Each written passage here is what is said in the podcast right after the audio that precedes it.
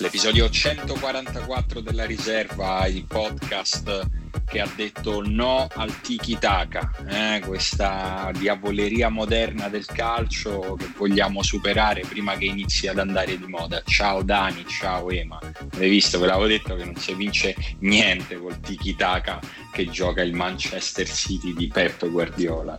No, ma sia quello che eh, diciamo il tiki-taka del Barcellona sono esatto. morti in questo turno di Champions League oltre sì, che inefficaci sì, sono una di coglioni diciamo sono noiosissimi. Vedere queste che fanno questo, questo palla sterile. Secondo me ci sono i margini per un pamphlet polemico su questo tipo di discorsi perché non so se, cioè, se è un'impressione solo mia però non ne parla nessuno in realtà tutti esaltano il tipo di gioco usa una parola eh, ma forzata, è... forzata non lo so. però così, ecco in Italia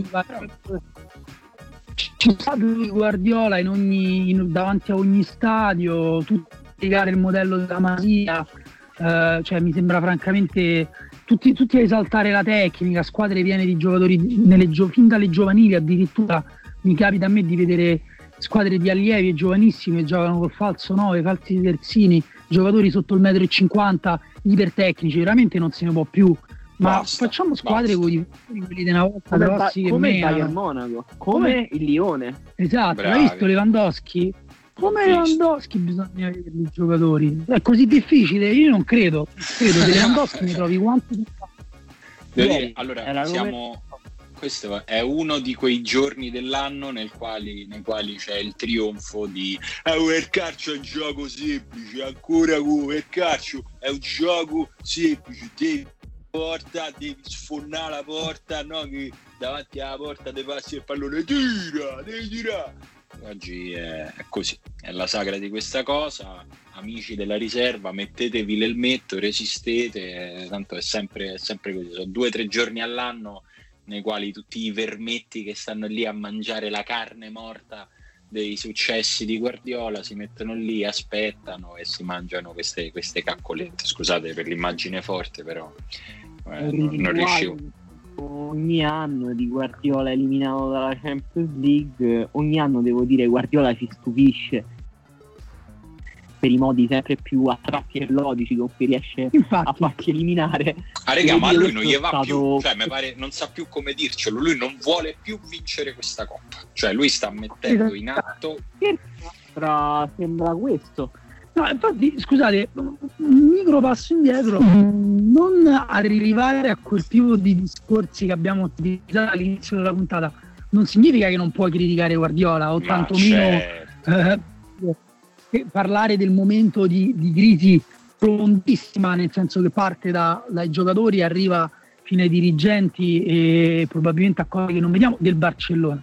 Guardiola, quanto a Guardiola, penso che o mh, mm, ormai o si fa un'analisi psicanalitica su una persona che non conosciamo, eh, oppure è veramente difficile capire uh, la ragione mm, calcistica di alcune sue scelte ieri, mh, mm, su tutta insomma, la formazione che ha messo in campo all'inizio.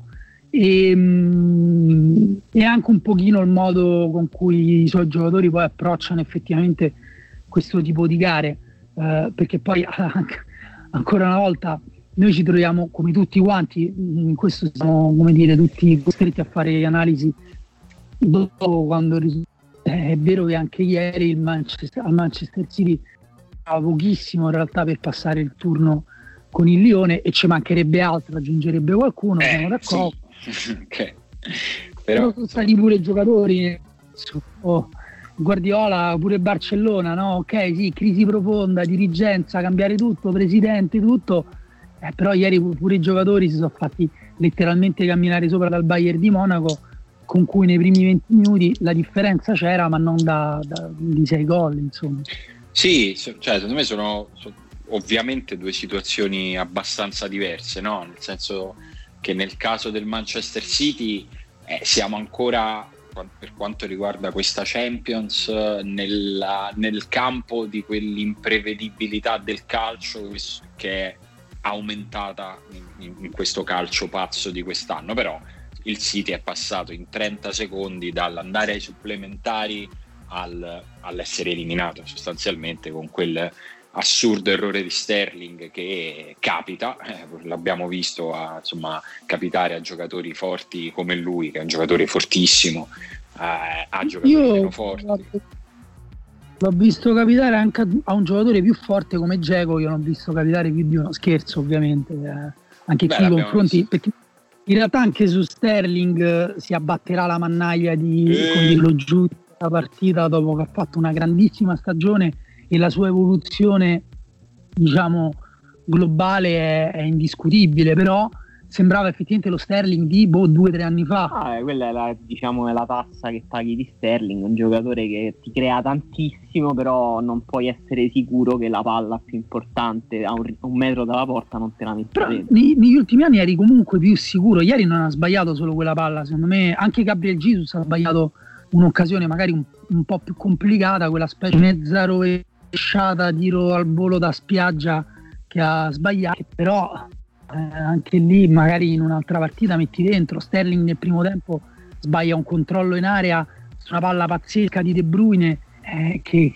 che, probabilmente Aghero mette dentro tirando ad occhi chiusi di prima però ecco anche queste cose qui alla fine contano comunque scusa Simone ti ho interrotto su, su Sterling no, no. stai parlando No, no, beh, su Sterling ieri mi ha fatto ridere che ho fatto l'errore che non bisognerebbe fare mai, cioè di aprire Twitter dopo un'eliminazione di una squadra di Guardiola quindi oltre a gente che insegnava il calcio a Guardiola c'erano anche persone che insegnavano il tiro a Sterling che è uno che è un giocatore sublime, cioè non so come dire, però ieri era tutto sta pippa di Sterling, non sei capace così che...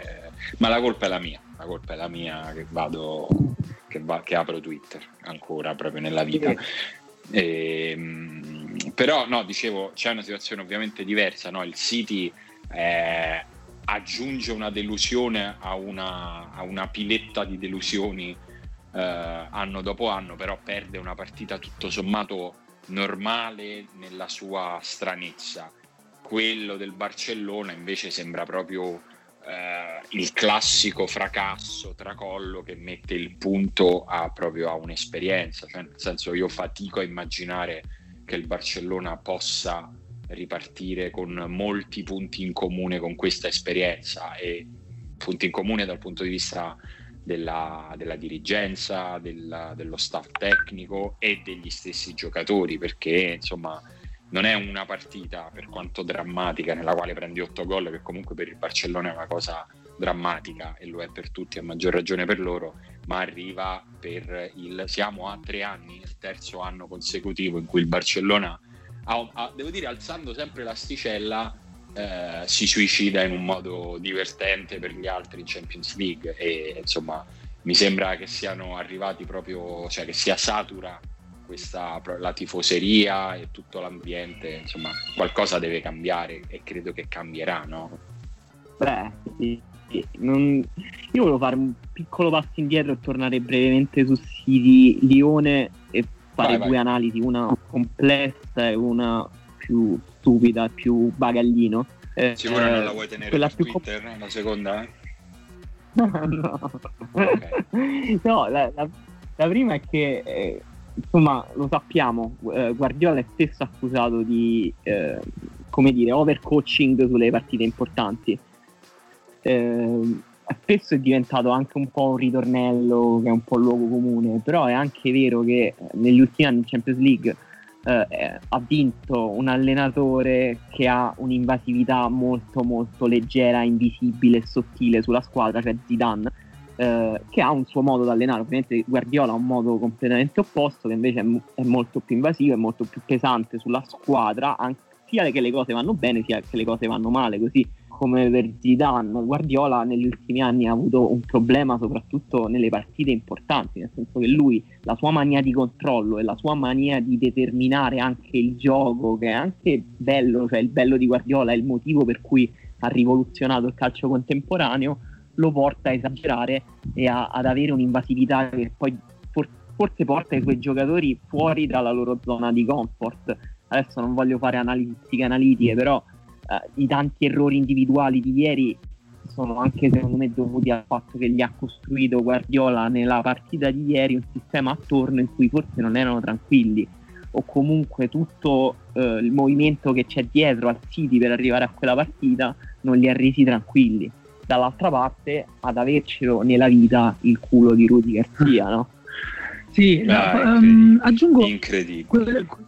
Questa, questa, battuta su Rudy Garcia era quella da, da era, bagaglino. Era un'interpretazione, non era una battuta. Ah, che, cioè, sicuramente comunque ci stanno degli allenatori molto fortunati, ci sono Spalletti, Rudy Garcia, questi sono allenatori molto buciati. In che senso Spalletti è fortunato? È arrivato secondo Spalletti. per pochissimo.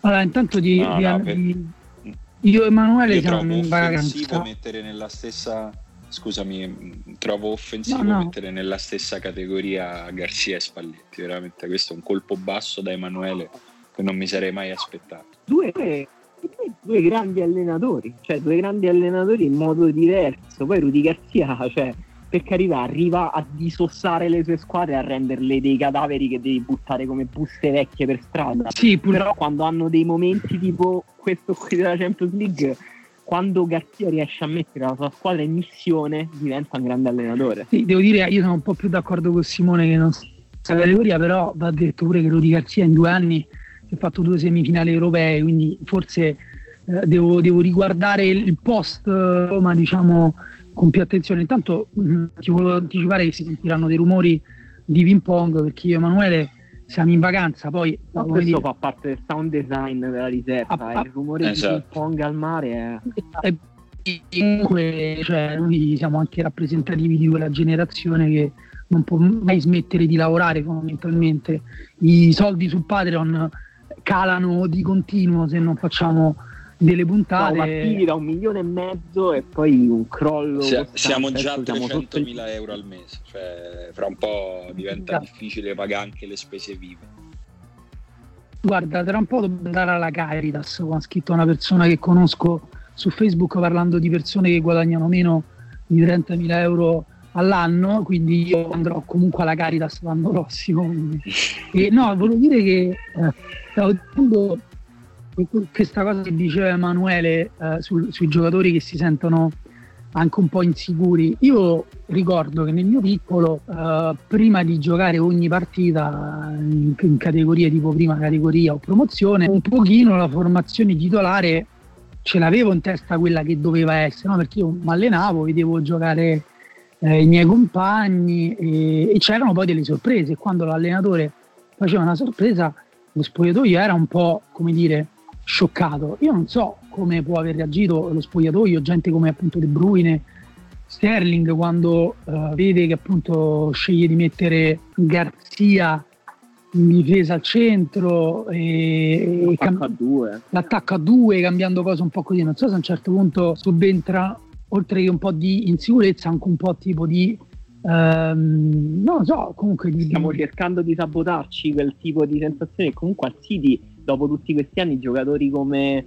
come Sterling, come magari David Silva, come giocatori che stanno lì da tanto tempo, Tamendi, Ederson, magari ce li hanno addosso, li sì, un po' di, sottopelle. Di sicuro sono tutte persone che hanno un'età e un carisma tale eh, calcistico per pensare di poter immaginare chi debba giocare, quantomeno. Poi puoi rispettare l'allenatore, però fino a un certo punto, perché se mette in campo Sbirulino, adesso non voglio dire che Garzia era Sbirulino, però eh, per dire cioè, ci sono dei limiti e qui mette la difesa a 3, attacca a 2, in campo un giocatore che insomma non, nessuno avrebbe fatto partire titolare in una partita così importante, è complicato. Poi volevo dire che è vero che ha vinto Zidane, che è un allenatore minimale, quasi uh, sciamanico per come ehm, per come tocca la propria squadra, avrebbero pure l'altro anno invece ha vinto Klopp, che è un allenatore Abbiamo perso, abbiamo perso, la considerazione di Daniele su Klopp. Io faccio come quelli che prendono tempo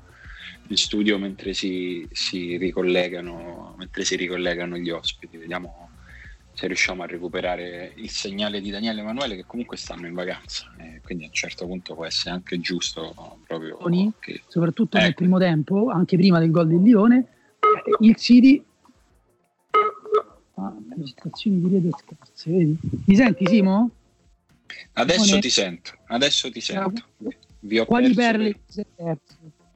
Eh, mi sono, vi ho perso su Klopp. A un certo punto stavi parlando di Klopp e, ed è sparito tutto. Forse hai dato fastidio a qualcuno.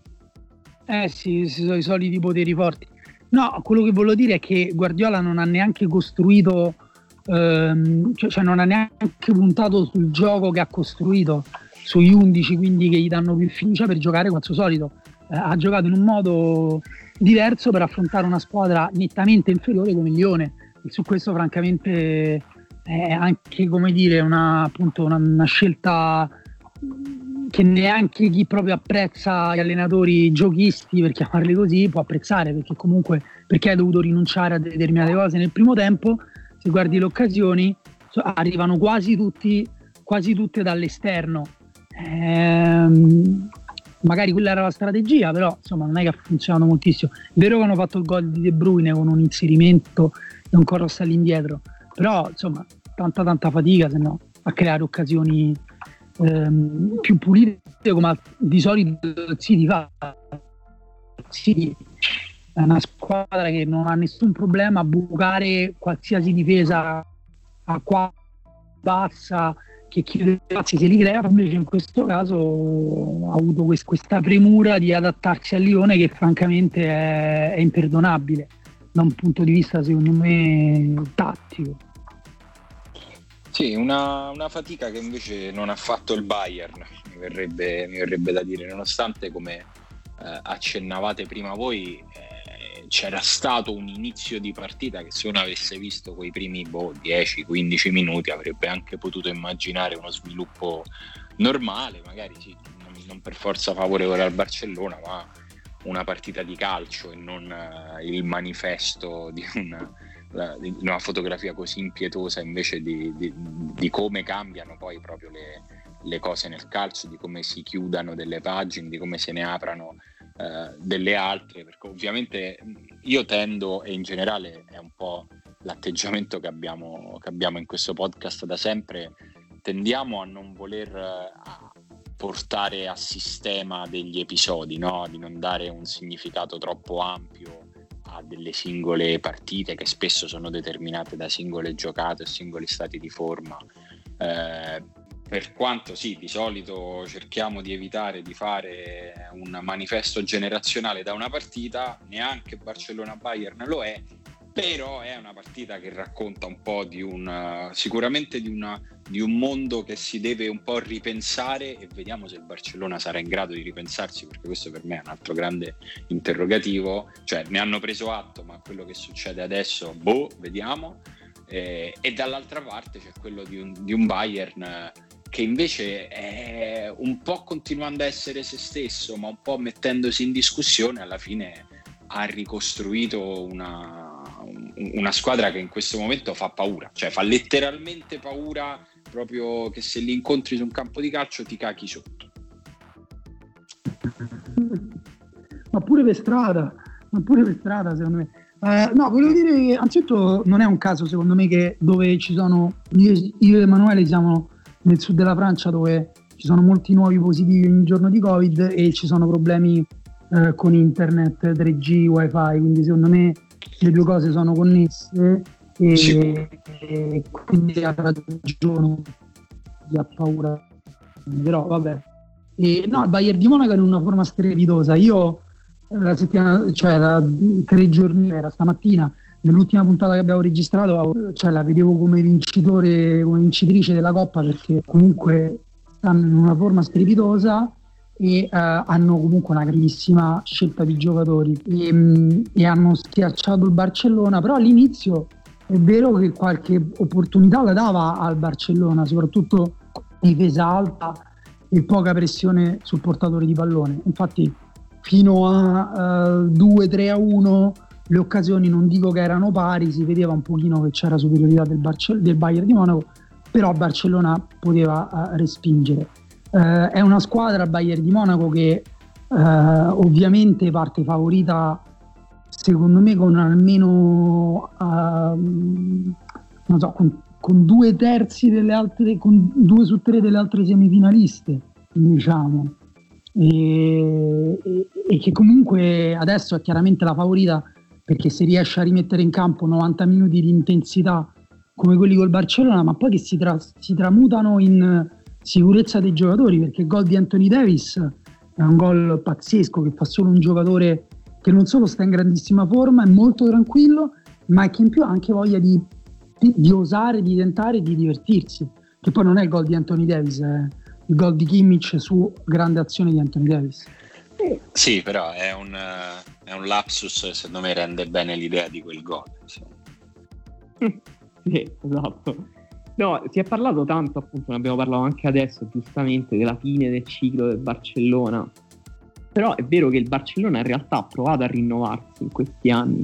Uh, un po' ci è riuscito e un po' non ci è riuscito. Uh, ieri Griezmann è entrato nel secondo tempo ed era l'acquisto più importante, uno degli acquisti più importanti della storia del Barcellona, sicuramente il più importante dell'ultima campagna acquisti.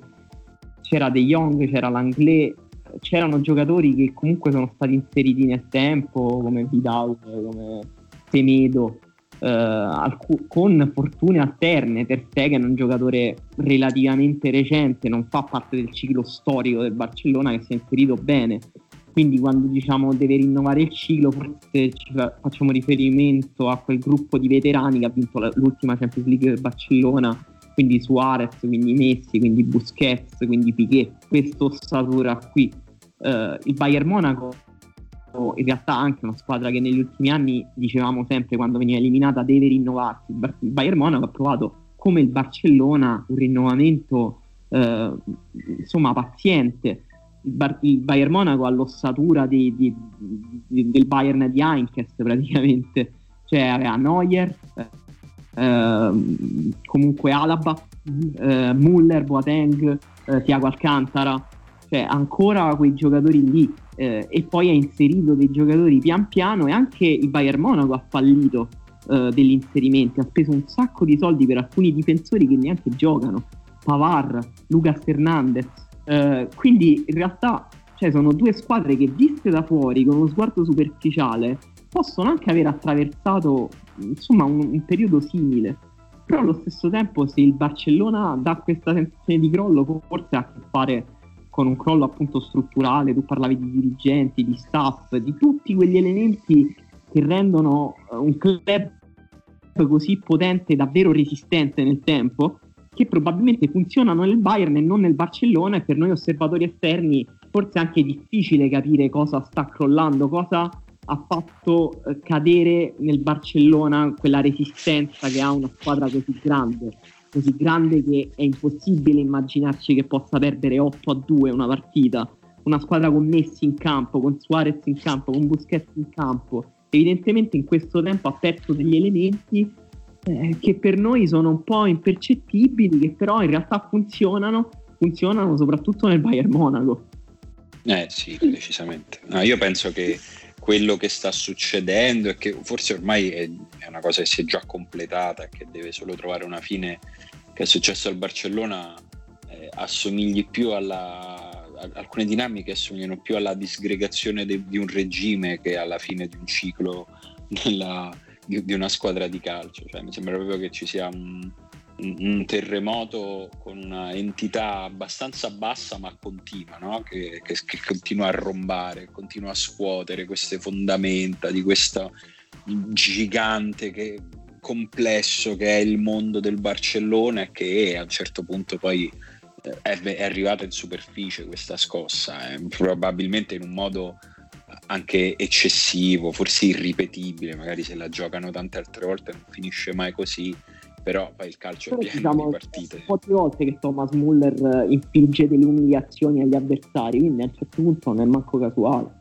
Sì, no, no, no, dal lato suo, dal lato del carnefice sicuramente non è casuale ed è evidente che Müller è una persona che nel tempo libero affoga i gattini, cioè proprio gli piace, cioè proprio una, una persona che ha, trae piacere solo dal dolore delle persone che ha intorno, cioè gli si, è, è fin troppo facile. Ma quindi quanto sarebbe bello se adesso Guardiola tornasse a ricostruire il Barcellona da zero? Eh, sono un vecchio romantico se penso questa cosa, sì, non Beh, succederà mai. Si vede Simone che non si è aggiornato perché in queste ore si sta parlando di Guardiola alla Roma, quindi eh, sarebbe ancora più bello, ancora più romantico. Beh, sarebbe beh, sì, se posso scegliere sarebbe più romantico, però temo che non sia così, ecco. L'importante è che ci porti Sterling. Scherzo, la Roma sarebbe un disastro totale. Ma io una cosa in realtà che volevo dirvi, no? Perché stiamo facendo tutte queste valutazioni anche molto grandi, perché stiamo parlando di appunto quarti di finale, semifinali di Champions League, stiamo parlando di partite dell'importanza di importanza capitale che cambiano la percezione di giocatori, squadre e cicli de, de, dei grandi club. Eh, però un fattore che molti osservatori stanno facendo notare eh, è che le squadre che sono arrivate un po' più riposate a queste partite poi no, sono esatto. riuscite a vincere. Infatti ve lo volevo, volevo chiedere io perché noi parliamo, abbiamo parlato del Manchester City che ha buttato la partita e questo è eh, come dire in dubbio perché era favorito, perché era superiore su tutti i punti di vista. Però il Leone, i meriti ce l'ha, il Leone come si dice eh, a, a gamba non so come, come dire, però insomma, Lione, la gamba frizzante. Il Lione è una squadra che mette in campo anche lì una, un'intensità fisica che, eh, che, che, che, è difficile da, dire, da superare. E il Bayern di Monaco ha avuto una superiorità eh, con il Barcellona imbarazzante in alcuni momenti proprio dal punto di vista fisico e li ha asfissiati col pressing in alcuni momenti proprio noi, non gli ha proprio semplicemente a Roma cioè, c'è un'espressione che è meno uh, che è più conosciuta di quella del, del membro panato che sai, ha rotto uh, proprio una squadra che ha rotto il di dietro un'altra squadra uh, mm-hmm. per me è molto più della Germania al Brasile perché la Germania col Brasile 4 gol in 7 minuti se non ricordo male tutto nel primo tempo era un momento assurdo magico per la Germania da incubo per il Brasile qui invece c'è stata una progressiva demolizione della squadra che hai davanti eh, poco alla volta con alcuni momenti di violenza inaudita. Io sull'8-2 potevo sentire il pensiero dei, dei, dei, tedeschi che era prendiamo sta palla andiamo a fare il nono cioè c'era proprio una voglia di continuare a, a, a giocare a, a demo- e a non far giocare la squadra avversaria. Però il fattore atletico è, è stato molto importante in entrambe le partite e chiaramente eh, è venuto fuori il discorso della Francia non, ha sospeso il campionato a marzo o aprile, insomma non ha ripreso dopo la pausa e la Germania invece finita, ha finito un mese prima, i giocatori hanno fatto in tempo ad andare in vacanza e a fare un mini ritiro. Invece in Inghilterra, in Italia e in Spagna eh, abbiamo giocato fino, tutti praticamente fino alla fine e, e, quindi sono arrivate anche l'Atalanta che insomma è una squadra incredibilmente atletica, è arrivata un po' stanca alla, all'appuntamento con, con, i quarti.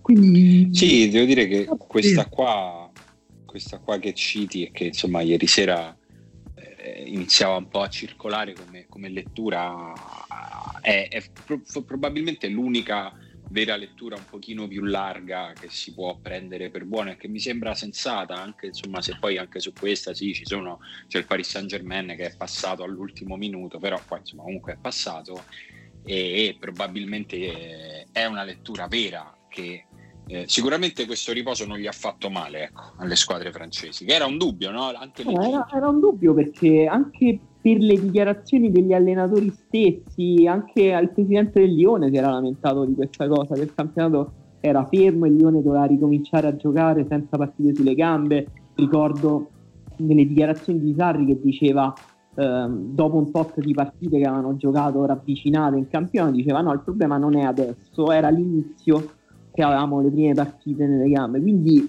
non lo so, eh, senza essere preparatori e professionisti è proprio difficile dire cioè, perché anche gli addetti ai lavori stessi dicono tutto il Sì, sì.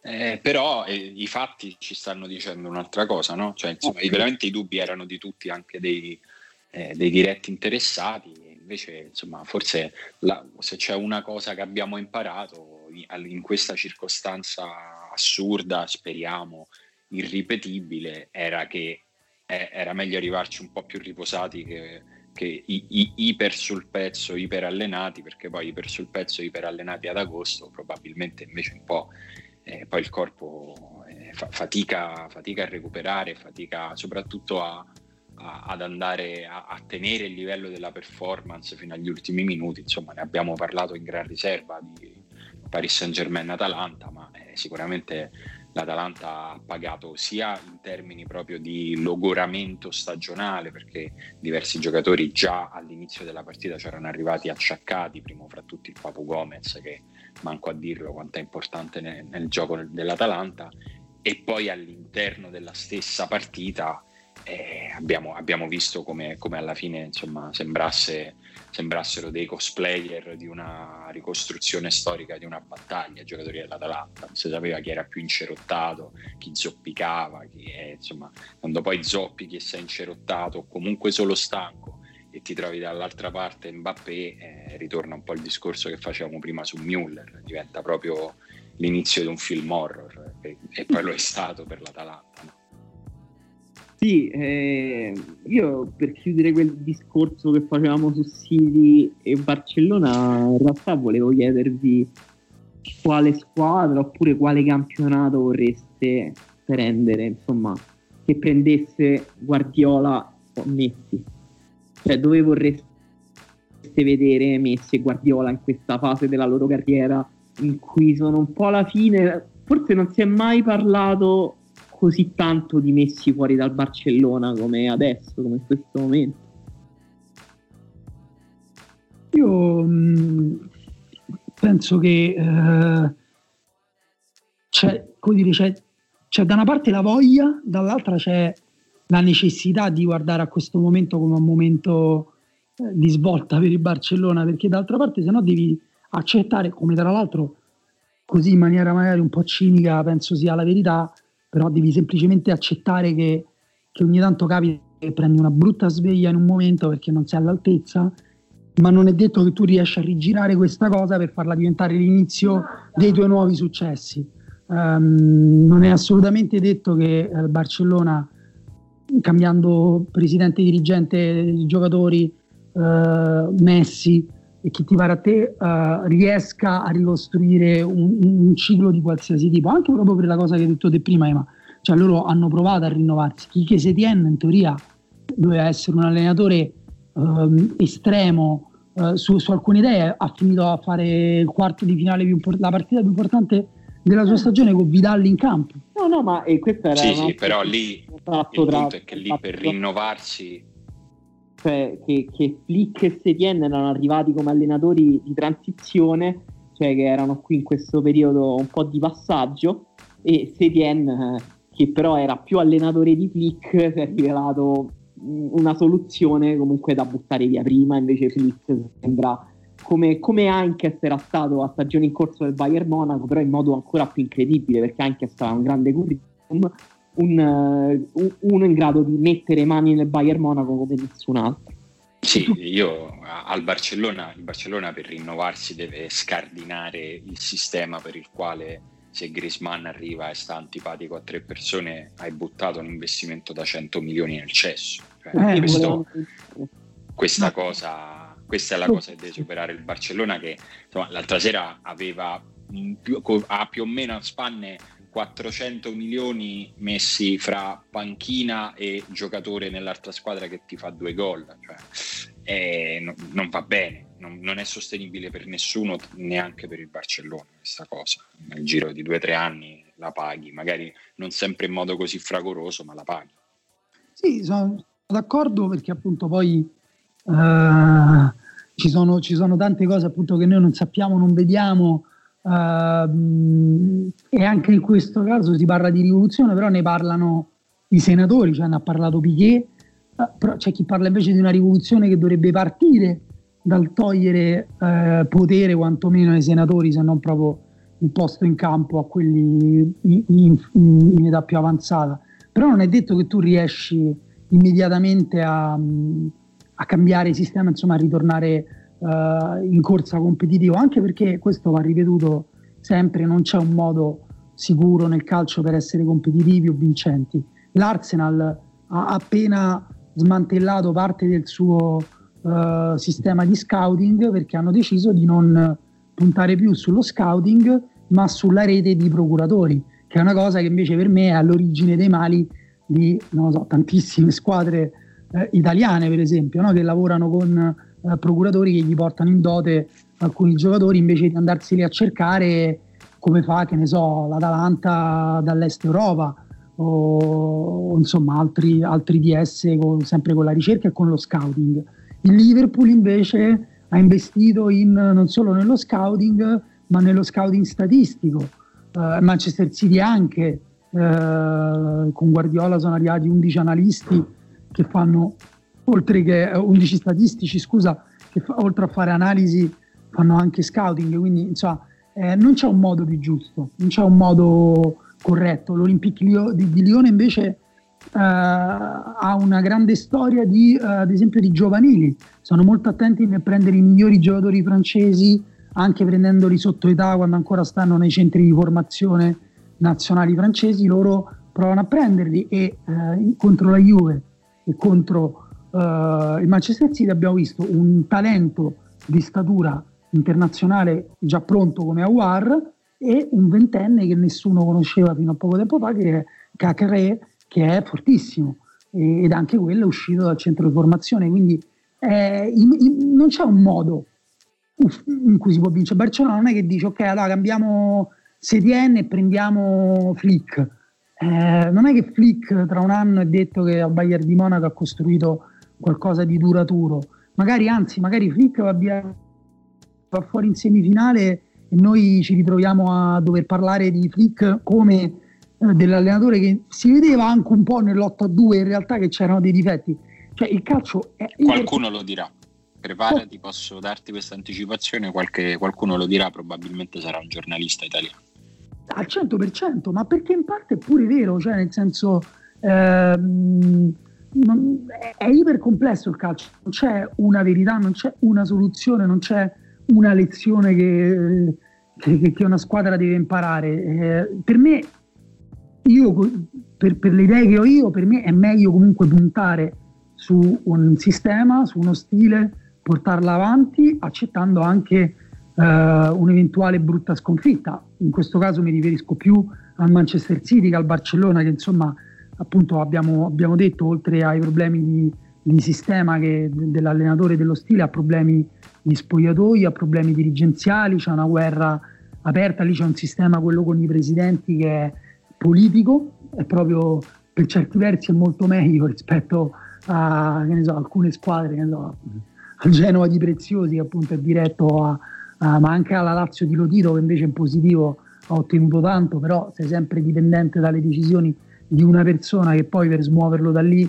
deve trovare qualcuno che si compra tutto però poi come conseguenza c'è il fatto che il presidente del Barcellona è fondamentalmente un politico che deve fare contenti i soci, che deve fare contenti determinati poteri occulti. Deve fare un... contenti gli elettori, eh, semplicemente. Esatto, però gli elettori poi passano anche per la squadra, no? quindi se non fai contento neanche Piquet eh, un po' può diventare un po' un problema. Comunque capisci quanto è complesso quello tutto quello che c'è dietro quest- semplicemente anche solo a queste due partite. Sì, sì, eh, so, sono per quello insomma prima dicevo, sono partite che ci di, alcune partite ogni tanto arrivano e ti dicono più cose rispetto a quelle che ti dice il campo in 90 minuti e mi sembra che quest'anno ci siamo sempre da prendere no, con quelle con quelle molle derivate dal fatto che è un anno assurdo, però insomma eh, sta di fatto che adesso ci, ci ritroviamo con uh, queste semifinali tra Francia e Germania che ovviamente si prestano anche questa a una serie di letture facili, pigre e direi mh, mm, belliche per cui proprio che riguarda proprio la, la, guerra mondiale, ho già letto troppe cose in questo senso, quindi speriamo che finisca presto. E, mh, credo che a questo punto non possiamo sottrarci all'ennesimo giro di pronostici sbagliati, oh. che è diventato un po'... Eh sì, sì, sì Va sì, bene, però Simo, prima che tu spari perché ti sento che c'hai in palla, c'hai nel, nella canna la bomba, ti posso mm-hmm. aggiungere anche due giocatori, uno per partita, che saranno decisivi Ok, ok, ok. Allora. Allora, eh, cominciamo da Paris Saint Germain Lipsia, dove sarà decisivo purtroppo Neymar. Non, ries- non, riesco ad andare oltre quello, perché sai che io sogno un calcio nel quale Neymar non è mai nato, ma purtroppo questa cosa è successa e purtroppo sta giocando benissimo. E quindi mi sembra proprio on fire come poche volte nella vita. E quindi credo che la, per il Paris Saint Germain sarà lui e per il Lipsia non lo so, non lo so, non, non ce l'ho, non, non, fatico senza grosse personalità. No, eh, io, sì. io, comunque dicevo a partita, eh, quindi va benissimo. Ah, okay. Infatti, sia Neymar che magari vince, Se vince il Paris Saint Germain, Neymar la copertina per te vince il Paris Saint Germain. Quindi. Sì. Ok. Sì, sì, ma... ah, aspetta, prima dici pure l'altra eh, partita. Eh, pure l'altra. Già che ci sei, dici pure l'Inter. Ah, madonna, oh, però cioè, è comunque quasi Ferragosto, eh, cioè, non è che mi potete chiedere tutto questo sforzo intellettuale, poi sapete che sui pronostici proprio è dove uno dà il meglio di se stesso, ah, sì. è la cosa più, più, sensata che si può fare nel racconto del calcio. Allora, allora nell'altra semifinale, eh, ragazzi, pure lì mi rifiuto di scegliere uno del Lione, non ce la faccio, proprio non, non, non, non lo voglio fare e...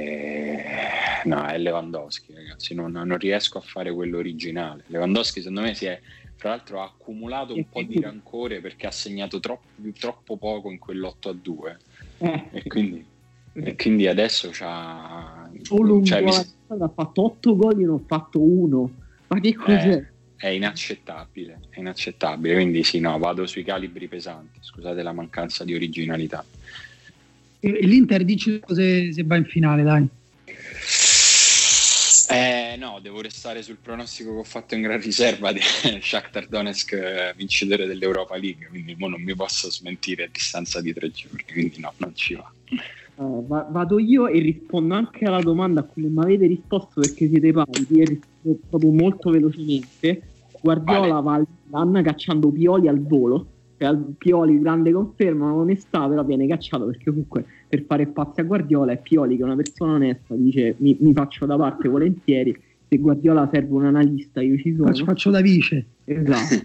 no, Pioli dice accetto volentieri la sfida del Manchester City, cioè fanno cambio. Sarebbe stupendo. Esatto. e l'anno dopo lo elimina ai quarti di finale. Esatto bello vedere Guardiola in un grande club che deve rinascere e non solo in un grande club che può comprare tutti, mentre Messi torna in Argentina e gioca solo il mondiale che vince. No, eh, io, non, io non voglio immaginare il futuro di Messi fuori dal Barcellona. Eh, però tu non hai detto, non hai fatto i pronostici. Sì, sì, no, le, velocemente l'Inter vince l'Europa League, quindi passa molto tranquillamente, vince 1-0, segna Lukaku e invece Lipsia Paris Saint Germain passa in Lipsia, uomo partita Sabitzer e invece Bayern Lione per quanto il culo di, di Rudy sia abbastanza come dire aperto eh, passa il Bayern partita come al solito spietata di Thomas Muller in che senso aperto?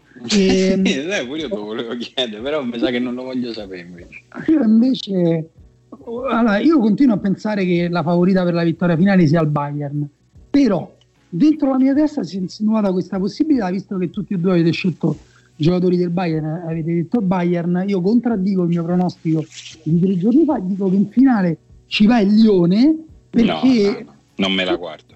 Bayern troppo, troppo, troppo aggressivo nel pressing, il Lione gli corre dietro e trova il modo di fare un paio di gol secondo me fondamentale Cacré in questo senso farà il gol tipo del 3 0 secondo me il Lione va tipo 3 0 ah, in, in, 35 minuti e poi da lì è tutta una rincorsa per il Bayern beh adesso che, che me l'hai fatta la, la visualizzo quasi tre, Bayern sotto 3 0 tre contropiedi, tre contropiedi in, in 20 minuti una cosa pazzesca. E poi tutta una partita a rincorrere arrivano a fare il 3 2 al novantesimo traversa al 93 ma niente passa il Lione e, ehm, la cosa parte... terribile che mi sta dando i brividi è che questa cosa può succedere, cioè dopo, dopo la partita di ieri ho paura di tutto. Eh sì, sì, può succedere di tutto. E Paris Saint Germain Lipsia, secondo me passa al Paris Saint Germain eh, con giocatore decisivo eh, Marco Verratti, che invece dà un paio di imbucate alle Bello. spalle difesa dell'Ipsia. Mbappé giocherà probabilmente dall'inizio eh, su una gamba sola, perché comunque non poteva entrare neanche con l'Atalanta, poverino. Invece eh, giocherà perché Tuchel ha deciso okay. che la vuole questa coppa con le grandi orecchie, che tra l'altro coppia con le grandi orecchie, ma se vi guardate il bellissimo documentario di Suane K su Netflix, la coppa che poi danno ai giocatori è piccola. Piccola, piccoletta. Molto piccola. Però le orecchie sono sempre più grandi della coppa, cioè rimangono le proporzioni. È una piccola coppa dalle grandi orecchie. Esatto, però diventa, diventa una coppa ridicola a quel punto. Sembra un po' una scimmia con delle orecchie giganti. Cioè, una persona grande con delle grandi orecchie va bene, una persona piccola con le orecchie grandi è ridicolo.